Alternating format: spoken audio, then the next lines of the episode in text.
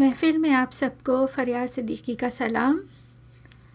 सबसे पहले पेश खिदमत है आज की एक अच्छी बात।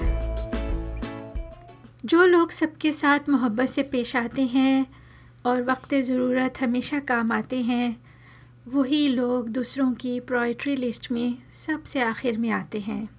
क्योंकि सबको मालूम होता है कि हम जब भी इनके पास वापस पलट कर आएँगे, ये हमसे हमेशा उसी तरह मोहब्बत से पेश आएँगे और हमारा हर कहा बखुशी मान लेंगे। क्या हम ऐसे पुरखलूस लोगों को टेक फॉर ग्रांटेड नहीं ले लेते? हम नहीं सोचते कि ये लोग एक दिन हमसे मायूस होकर कहीं गुम भी हो सकते हैं। अगर किस्मत की मेहरबानी से ऐसे लोग आपकी ज़िंदगी में शामिल हैं तो उनका दिल कभी ना दुखाएँ। उनको संभाल कर रखें, क्योंकि उनको भी मोहब्बत की ज़रूरत होती है। उनकी अहमियत को नज़रअंदाज ना कीजिए और एक मोहब्बत भरा दिल कभी ना तोड़ें। किसी ने क्या खूब कहा है? सोचा था वो बहुत टूट कर चाहेंगे हमें। सोचा था वो बहुत टूट कर चाहेंगे हमें। लेकिन सोचा भी हमने, चाहा भी हमने और टूट भी हम गए। तो जनाब, ये थी आज की एक अच्छी बात। हमारा आज का टॉपिक है वक्त। एक साल हम सबको कितना बदल देता है, इसका अंदाज़ा हमें फ़ौर नहीं होता। लेकिन जब सोचने बैठे तो पता लगता है कि जाने वाले साल में हमने कितना कुछ सीखा और हम कितना बदल गए। यूँ साल हा साल से हम अपने अपने हालात की वजह से बदलते चले आ रहे हैं। आज हम जो भी हैं, उसमें वक्त का बदलने का बहुत बड़ा हिस्सा शामिल है। बहुत सी बातें अधूरी रह गईं, क्योंकि हम वक्त पर या तो मौजूद ना थे, या फिर हम वक्त को ठीक से इस्तेमाल नहीं कर पाए। वक्त की अहमियत अक्सर अवकात हम लोग नज़रअंदाज कर देते हैं किसी से मुलाकात करनी हो, बात करना चाहते हो, तब हम बड़े आराम से सोच लेते हैं कि अभी नहीं, हम फ़लाँ फ़लाँ वक्त कर लेंगे। लेकिन बाज़ मरतबा फिर कभी मौका आता ही नहीं और हम सोचते रह जाते हैं कि वक्त क्यों नहीं निकाल पाए। इसी तरह किसी का काम करने में भी हम कोताही का शिकार हो जाते हैं कि पहले फ़लाँ काम कर लें, ये फिर कर लेंगे। इस सिचुएशन में हम वक्त के साथ साथ दूसरों की अपनी ज़िंदगी में उनकी अहमियत को भी फरामोश कर देते हैं। काम की नौयत कोई भी हो, लेकिन दूसरों के काम आना भी एक इबादत का दर्जा रखता है। वक्त का बेहतरीन इस्तेमाल इससे अच्छा हो ही नहीं सकता कि हम किसी के काम आ जाए। तो बात हो रही थी कि एक साल में हम कितना बदल जाते हैं। जाने वाले साल में हमसे कुछ लोग बिछड़ गए उनकी जुदाई ने हमें जहाँ बहुत कुछ सिखाया, वहाँ वक्त के गुज़र जाने और उसकी अहमियत का अंदाज़ा भी हुआ। बहुत सी बातें अधूरी रह गईं जो हम उन जाने वालों से ना कर सके, क्योंकि हम सोचते थे कि वो यहीं पर हैं और हम भी यहीं हैं। फिर कर लेंगे। लेकिन एक हकीकत जिसको हम सिरे से नज़रअंदाज करते चले आ रहे थे कि ये जाता वक्त वापस पलट कर नहीं आएगा। और ना ही इस दुनिया से जाने वाले कभी वापस आए हैं। वक्त के साथ साथ लोगों के रवैयों में बदलाव भी हमें बहुत कुछ सोचने पर मजबूर कर देता है। ऐसे में पॉजिटिव सोच इंसान को ना सिर्फ़ बहुत कीमती मशवरे देती है, बल्कि बहुत से नुकसान से भी बचा लेती है। और ये हम सब में एक पॉजिटिव तब्दीली भी लाती है। चंद एक बातें जो आपको वक्त गुज़रने पर एहसास से शर्मिंदगी से बचा सकती हैं। सबसे पहले अपना रवैया कभी भी किसी के साथ किसी और के कहने पर दूसरों से नहीं बदलें, क्योंकि दूसरे आपके जहन या माइंड से नहीं सोचते और जो रिलेशन आपका फ़ना शख्स से है, वो उनका नहीं है।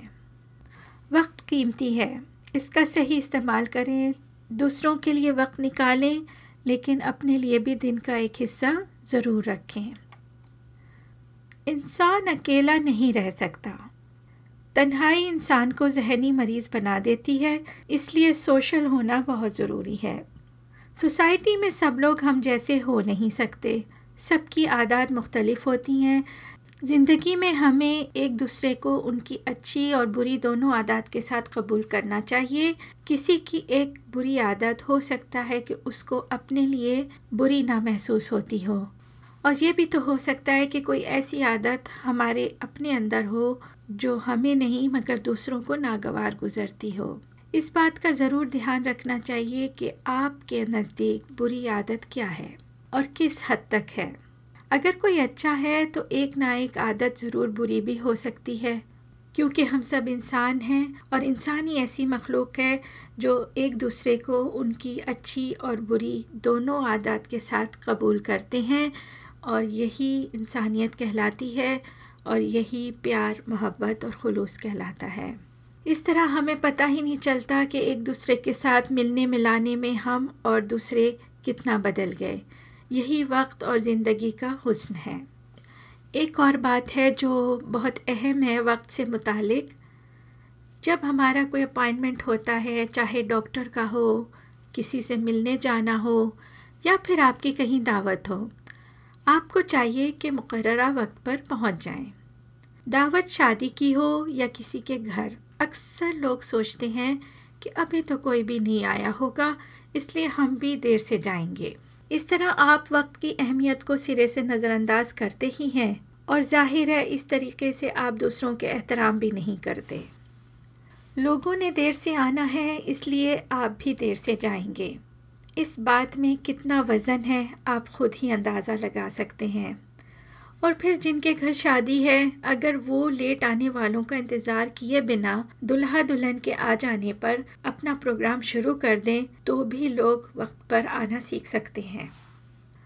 आखिरी बात यह है कि हम और आप किसी के पास कोई आला नहीं है कि मालूम कर सकें कि ज़िंदगी में कितना वक्त हमारे पास बाकी बचा है।